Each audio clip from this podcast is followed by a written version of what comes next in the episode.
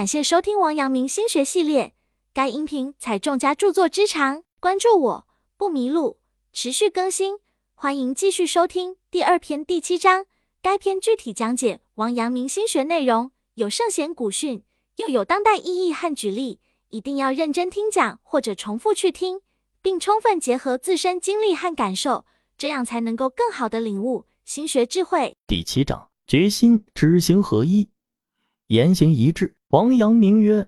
知是行之始，行是知之成。常言道，三思而后行，意思是思考在前，行动在后，必须经过多番仔细周密的考虑才能有所行动，如此才能取得最好的效果，避免一些不必要的麻烦。三思而后行出自《论语公冶长》，季文子三思而后行，子闻之曰：在思可矣。孔子对季文子三思而后行的评价着实令人费解。有的人指出，孔子是赞同季文子的做法的，并且孔子认为三思还不够，还要再想一次才可以。有的人则持相反的观念，指出孔子实际上是反对季文子这种过多思虑的做法，认为只要再即只要想两次就可以了。从字面的意思看来，难免糊涂。然而从孔子的思想主张，从他周游列国，游说各诸侯施行仁政的行事作风，则不难看出上述第二种观念更符合孔子的本意。而王阳明对于思与行的关系则这样认为：知是行之始，行是知之成，意在强调知与行的统一。所谓知，便是对事情各方面的思考与了解，只有思考明白、了解清楚了，才能开始行动。所谓行，便是将那些思考明白、了解清楚的东西付诸实践，如此才能有所成就。王阳明指出，圣人之学乃身心之学，其要领在于体悟实行，不可将其当作纯粹的知识，仅仅流于口耳之间。三思而行已成为对冲动气盛的年轻人最好的劝谏，一直颇受世人的推崇。人们相信，经过深思熟虑的决定才是最好的，经过反复思量的行动才能顺利的进行。不幸的是，由此而形成了一种重思考而轻行动的风气，或许是过于谨慎，过于追求万无一失，人们将大量的时间与精力用在了无限的沉思之中，结果越想越觉得准备不够充分，越想越觉得存在很大的问题，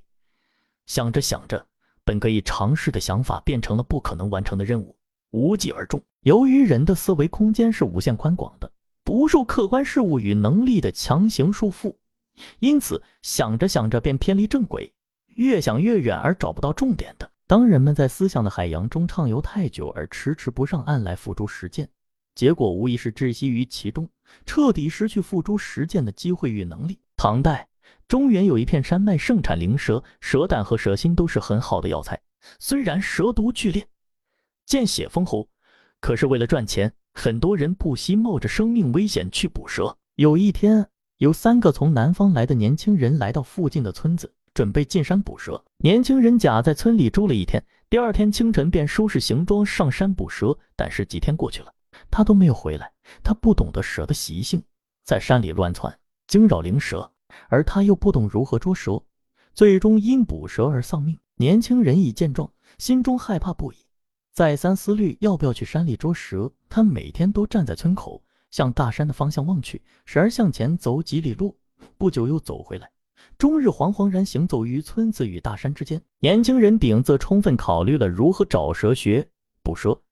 解毒等问题，并经常向村里人讨教，掌握寻找蛇穴、引蛇出洞等捕蛇的技术，学习制作解毒的药剂。经过半个月的准备，年轻人丙带着工具上山了。7天过去了，大家都以为他已经丧命，可是年轻人竟然背着沉重的箩筐回到了村里。他捕到了上百只灵蛇，赚了很多银两，之后还做起了药材生意，成为著名的捕蛇之王。3个年轻人一起捕蛇，一个毫不考虑，鲁莽行动；一个思来想去，迟迟不动；一个经过深思熟虑之后付诸行动。3个人对待思与行的不同态度，注定了他们的际遇截然不同。思考与行动是相辅相成的，无论偏向于哪一方，都难成大事。诸如乱财、结果蒙对、想发财就捡到钱等意外碰巧之事，不过是人生乐章中少之又少的特殊音符，难以用它来谱写一生的成就。思考与行动对于一个正常人而言，是人生至关重要的一件事，如人之生老病死，难以避免。小到处理家庭琐事，大到掌握国家命脉，不假思索的行动和多番思虑却不见行动的人，轻则败家，重则亡国。思欲已行，不可偏其一。这便是中国2000多年的历史积淀下来的沉痛教训，也是王阳明知行合一的观点所在。王阳明曰：圣学只一个功夫，知行不可分作两事。古往今来，但凡做学问的大家，皆强调学以致用，主张在实际上发挥学问的作用。儒家圣贤孔子周游列国，欲以其学说劝谏各诸侯治国之道，虽受时势的阻碍未能成功，但在之后的太平盛世则成为占统治地位的思想学说，塑造着2000年封建王朝的文化根基和国民性格。北大第一任校长蔡元培先生对孔子的治学之道提出了独到的见解。他认为，一个人求学问就是为了经师致用，即使刚开始时有人不了解，还是要一如既往的去做，这样才能学得真学问。何谓经师致用？经师就是要考察我们生活的社会，知道社会的问题，同时也要在社会中去寻找知识。致用就是要把所学的知识与社会中存在的问题联系起来，并通过学习知识来提出解决问题的办法。清朝末年，由于帝国主义的侵略日盛，国家处在生死存亡的紧要关头，在那种情况下，经世致用之学再度兴起。魏源、龚自珍以及稍后的康有为都是这方面的代表。他们借经书的微言大义来发挥自己社会改革的主张，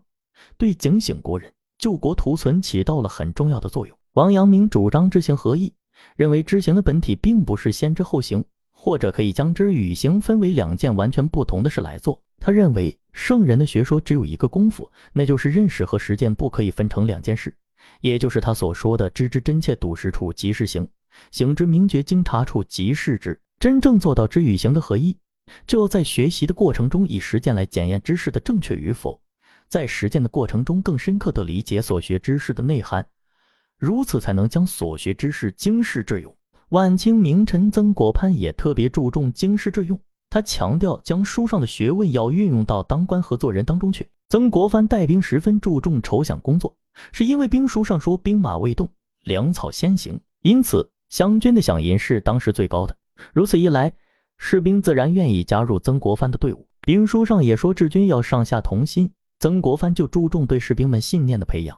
他把湘军打造成了一支上下齐心的军队。曾国藩的手下大多是流落民间的知识分子，这些人得到了曾国藩不遗余力的提拔和重用，因此形成了以曾国藩、胡林翼、左宗棠、李鸿章为首的湘军政治集团。曾国藩成为湘军政治集团的事业领袖和思想领袖。曾国藩强调的经师致用，正是王阳明所说的知行合一。本节结束，感谢收听王阳明心学系列。该音频采众家著作之长，关注我不迷路，持续更新，欢迎继续收听。